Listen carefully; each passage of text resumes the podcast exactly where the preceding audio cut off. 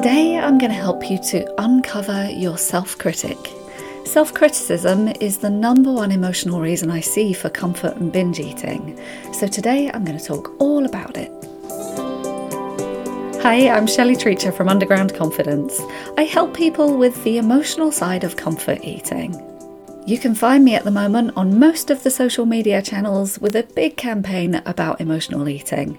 This week is about the self critic. In this podcast, you'll get my most personal viewpoint, but you may want to follow, subscribe, or add yourself to any of my media channels to get the full picture. For regular listeners, this is an amalgamation of many of the things that I've talked about before, all brought into one podcast.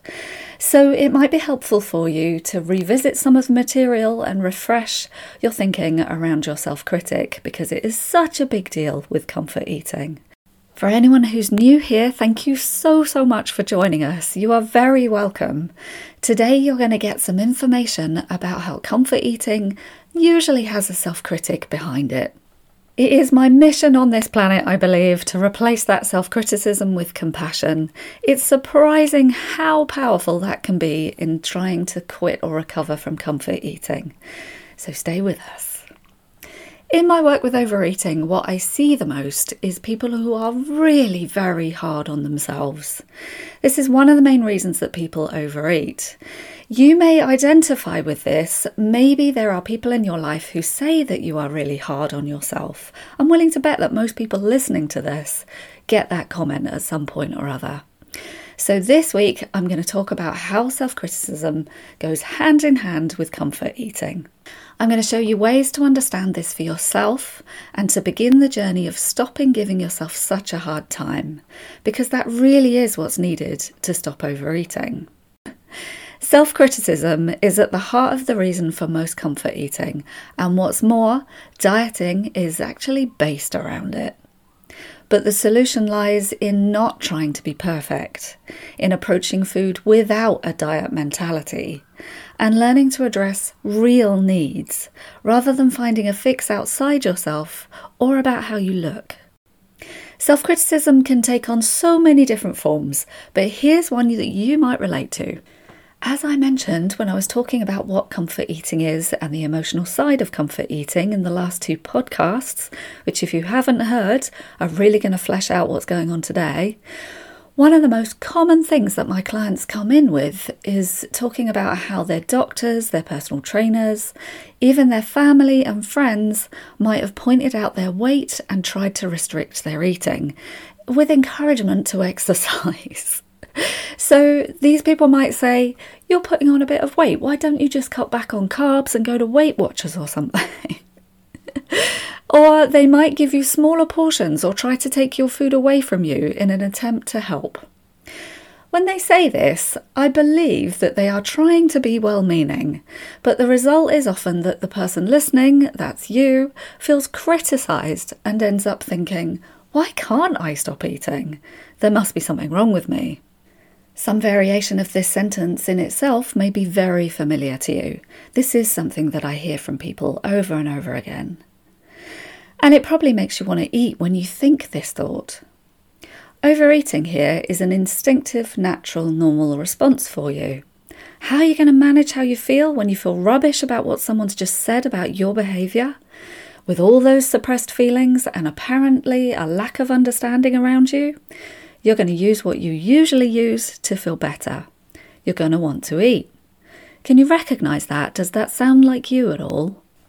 This is a sign of the self critic. Another way that comfort eaters criticise themselves is by characterising themselves as lazy. This is painful when I hear this one because I hear the tone of voice they use when they say it. It's often scathing, frustrated, even bitchy. So I want to start explaining my take on laziness and comfort eating. Firstly, I think it's vital to start to change that tone of voice from one of deep disdain for yourself to one of curiosity, gentleness, and compassion. Something that might not be familiar for you.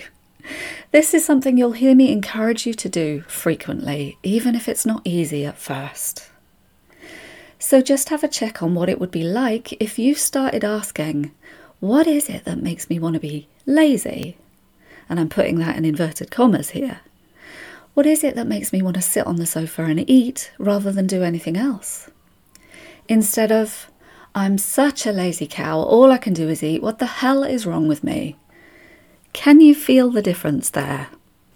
One approach encourages exploration and so then possibly understanding and then being able to address it, while the other is soon going to lead to self hatred and angry eating. This is really destructive and absolutely the opposite. So I'm asking you to stop and notice how you're talking to yourself. It really makes a massive difference. Laziness, as far as I understand, is something that we all, as human beings, have a natural propensity towards. We apparently want to conserve energy for survival or pleasure only. So just bear that in mind next time you call yourself lazy or you think someone else is judging you to be lazy. Calling yourself greedy is another way that people who overeat can level criticism against themselves. Here's a comment I received in text once. I have in five minutes eaten a big bag of Maltesers and I'm struggling to understand why. I have feelings of numbness and not caring, but also guilt. I'm getting worse. I feel greed is a big thing as I've been greedy since a child. I just want to stop. I feel sad when I read this because I imagine this person feels desperation, frustration, and confusion. I'm guessing that most of you listening to this can relate to it. I notice that this person feels numbness when they eat, whilst at the same time accusing themselves of being greedy. But really, the two experiences cancel each other out. Numbness inspires greed and is also a result of it.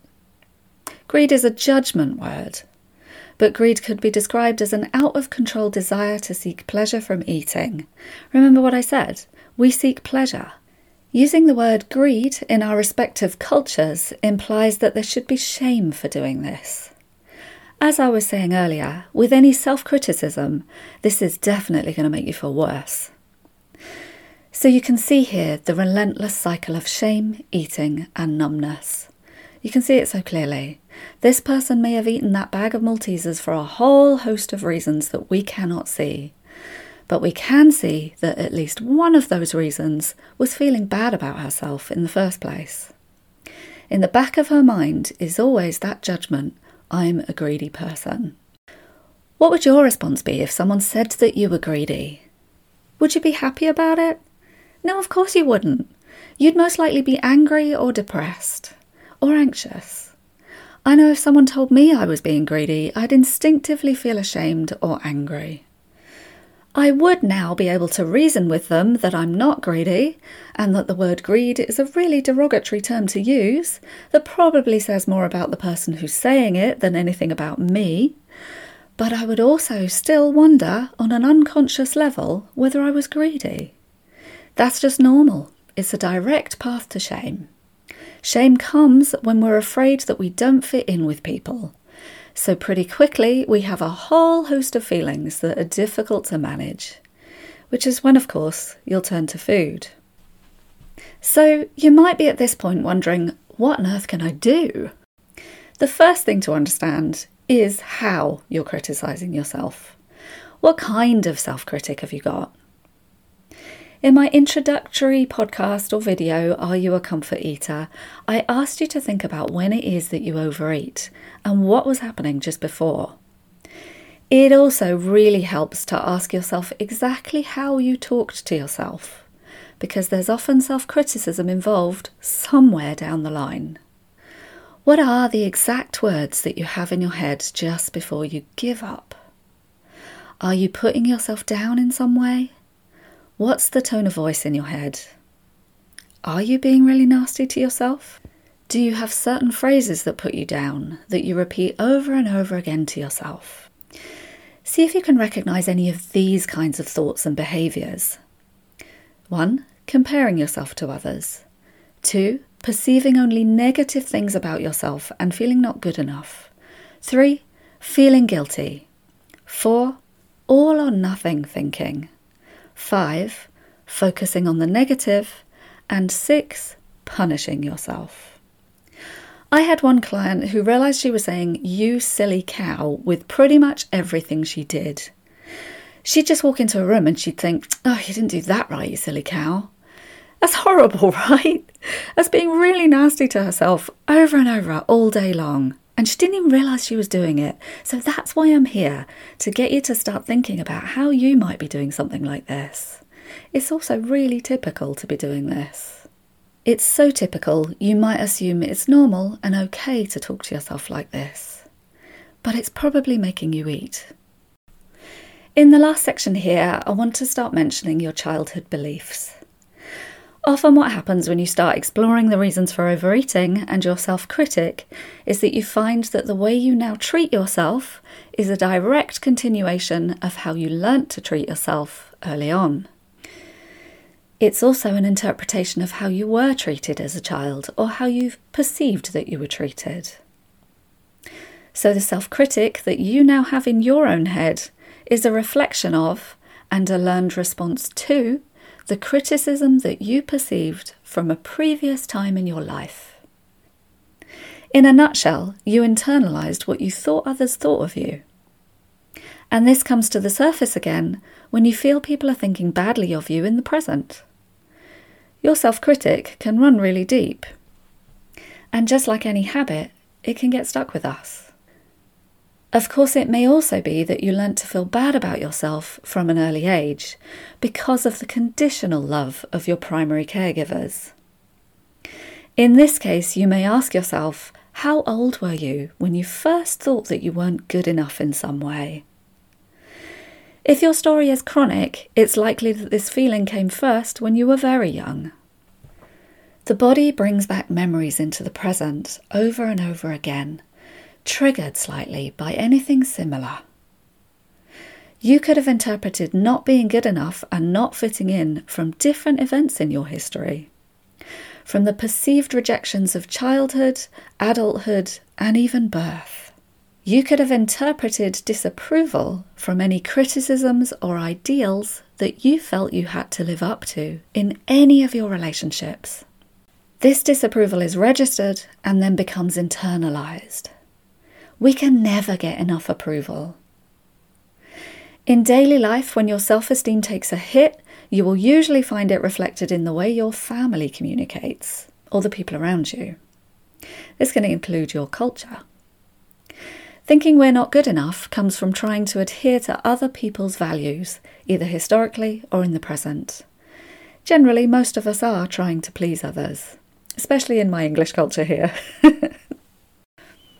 All of this needs unpacking with compassion and understanding in order to relearn how to be kinder to yourself to shift your unconscious beliefs and to uncover your natural resources and ways to feel better. Binge eating disorder is known to stem from a traumatic history, particularly developmental trauma. That's your relational development. So, comfort eating recovery may not be complete without healing from trauma. Here is where shame in the body may have begun. You'll find a lot of my future podcasts will be about coping with developmental or relational or complex trauma. Next week, I'm going to start talking about your inner child. What I've talked about here today is about paying attention to how you're talking to yourself, particularly around eating. I mentioned that being self critical might make you want to overeat more. Then I asked you to challenge your assumptions around laziness and greed. After which, I offered you some questions to start understanding your self critic. Then finally, I introduced the idea that your critic may come from somewhere previous in your life and the influences that you've had relationally. What's often missing in the mind of an emotional eater is a kind of self concerned voice. You need to start asking yourself what you're really saying to yourself, because calling yourself a stupid cow, an idiot, a bitch, even in passing, is never going to make you want to stop comfort eating and will only make you want to eat more. So start to notice all the ways you give yourself a hard time I'm willing to bet that it's a lot more than you even realise. If you want to comment here, I'd be really interested to hear what criticisms you level against yourself. And you'd be giving voice to the critic of many other people, I'm sure, so you would be helping people to express themselves and to feel validated and connected with and understood. This is powerful in itself. Belief in yourself is everything with comfort eating recovery, because not far from comfort eating is usually feeling bad about yourself. It's underneath every harmful act and most emotional pain. Every single client in therapy will explore this in most therapy sessions. So today I'll leave you with this thought Who really has the power to judge us? It's not our doctor or our teacher, our parents, our partner, or our boss. It's really only us. That's it for today, although I will be doing a bite podcast this week, so keep an eye on that. This one will be about self worth and self confidence. If you want to go further, if you need more help with your comfort eating and regulating your emotions, or feeling better about yourself, please be in touch or join me on my social media channels. You can find me most prolifically on TikTok, but also on Instagram, Facebook, and YouTube. Shelley Treacher Underground Confidence. I also have a support group that you can join on Facebook, Comfort Eating Recovery Support Group.